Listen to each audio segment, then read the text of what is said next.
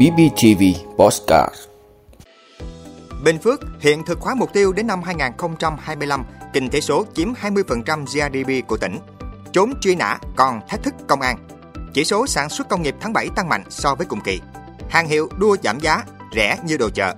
Tìm thấy thi thể cuối cùng trong vụ sạt lở chốt cảnh sát giao thông đèo Bảo Lộc. Thêm hai nước cấm xuất khẩu gạo. Đó là những thông tin sẽ có trong năm phút tối nay, ngày ba mươi mốt tháng bảy của Bosscat bê pê tê vê. Mời quý vị cùng theo dõi. Bình Phước hiện thực hóa mục tiêu đến năm hai không hai lăm, kinh tế số chiếm hai mươi phần trăm giê rờ đê pê của tỉnh. Thưa quý vị, sau hơn hai năm thực hiện nghị quyết của Ban chấp hành Đảng bộ tỉnh nhiệm kỳ hai nghìn không trăm hai mươi đến hai nghìn không trăm hai mươi lăm về chuyển đổi số, Bình Phước đã đạt được kết quả ấn tượng ngoạn mục trên bảng xếp hạng chuyển đổi số của cả nước. Không chỉ đạt được vị trí ấn tượng thứ chín cả nước, mà quan trọng hơn hết, Bình Phước hướng tới một mục tiêu chung phục vụ doanh nghiệp người dân.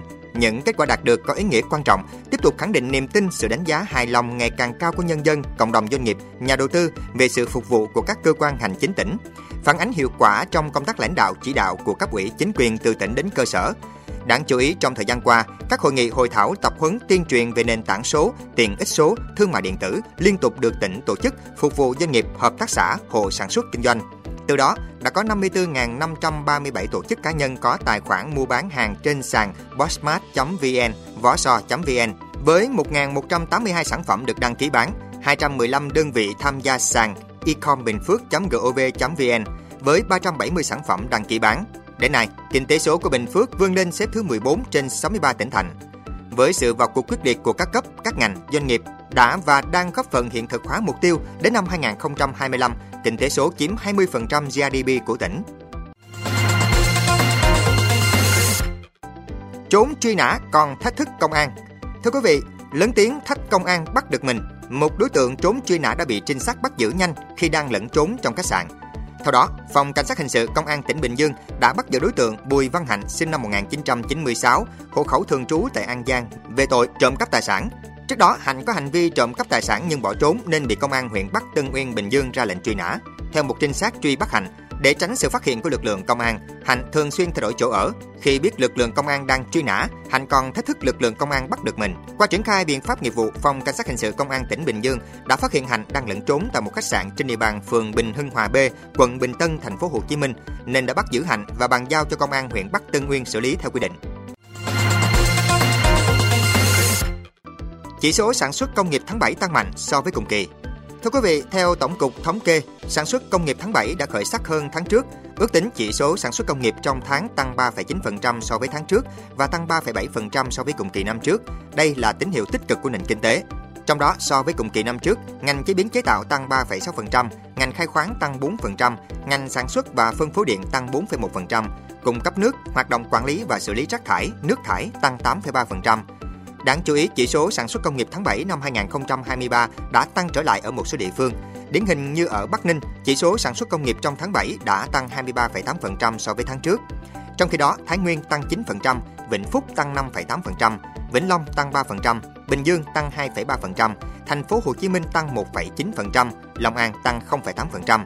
Ngược lại, Hải Phòng giảm sáu phẩy bảy phần trăm, Quảng Ninh giảm một phẩy chín phần trăm, Hải Dương giảm một phẩy ba phần trăm. Như vậy, dù tình hình còn khó khăn, song đã có những tín hiệu tích cực hơn ở các địa phương trọng điểm sản xuất công nghiệp của cả nước. Hàng hiệu đua giảm giá, rẻ như đồ chợ. Thưa quý vị, hưởng ứng chương trình Shopping Season hai không hai ba, hàng loạt thương hiệu thời trang, quần áo, giày dép nổi tiếng tại trung tâm thương mại lớn đồng loạt giảm giá sâu, khuyến mại khủng. Đây là chương trình được Thành phố Hồ Chí Minh tổ chức nhằm kích thích mua sắm, góp phần khôi phục và phát triển sản xuất kinh doanh trên địa bàn. Bên cạnh đồ người lớn, nhiều thương hiệu quần áo, giày dép, đồ chơi trẻ em cũng có mức giảm sâu tới năm mươi phần trăm.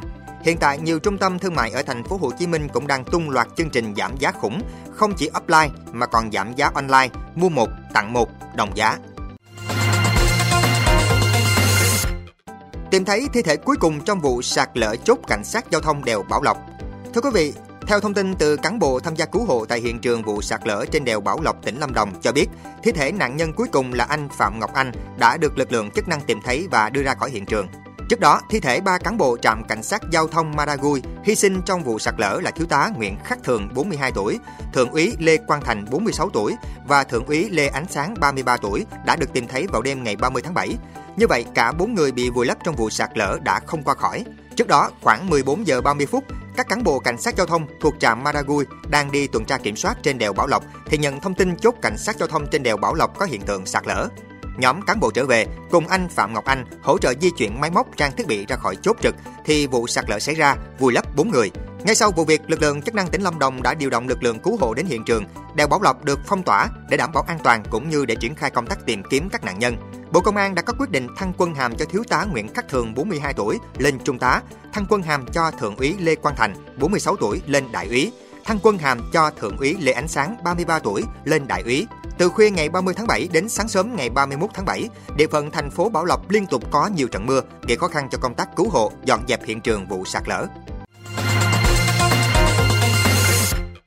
Thêm hai nước cấm xuất khẩu gạo. Thưa quý vị, vấn đề an ninh lương thực toàn cầu tiếp tục nóng lên khi sau Ấn Độ có thêm hai quốc gia vừa thông báo về việc cấm xuất khẩu gạo. Theo đó, Bộ Kinh tế của các tiểu vương quốc Ả Rập Thống nhất U A E vừa thông báo về việc nước này cấm xuất khẩu gạo trong bốn tháng. Lệnh cấm áp dụng cho tất cả các loại gạo, bao gồm gạo lứt, gạo xay sát hoàn toàn hoặc một phần và gạo tấm. Ngoài U A E, chính phủ Nga cũng tạm thời cấm xuất khẩu gạo thô và gạo đã qua chế biến, sẽ có hiệu lực cho đến ngày ba mươi mốt tháng mười hai năm hai nghìn không trăm hai mươi ba. Quyết định được đưa ra để duy trì sự ổn định trên thị trường nội địa. Quyết định của U A E và Nga được đưa ra chỉ sau một tuần sau khi Ấn Độ, nước xuất khẩu gạo lớn nhất thế giới, cấm bán ra quốc tế các loại gạo không phải là Basmati, một loại gạo phổ biến tại Nam Á để bình ổn giá trong nước. Lệnh cấm này có thể gây sức ép lên giá toàn cầu trong bối cảnh các nước lo ngại El Nino phá hủy mùa màng. Khác với Ấn Độ, các chuyên gia đánh giá việc tạm ngừng xuất khẩu của U A E và Nga chủ yếu có tác động dây chuyền về mặt tâm lý, ít ảnh hưởng đến thị trường gạo thế giới nói chung. Tuy nhiên, những hành động trên cũng cho thấy thực tế trên phạm vi toàn cầu, nguồn cung và giá gạo đang có nhiều biến động. Cảm ơn quý vị đã luôn ủng hộ các chương trình của Đài Phát thanh Truyền hình và Báo Bình Phước. Nếu có nhu cầu đăng thông tin quảng cáo ra vặt, quý khách hàng vui lòng liên hệ phòng dịch vụ quảng cáo phát hành số điện thoại không hai bảy một ba tám tám bảy không sáu năm. bê bê tê vê, vì bạn mỗi ngày.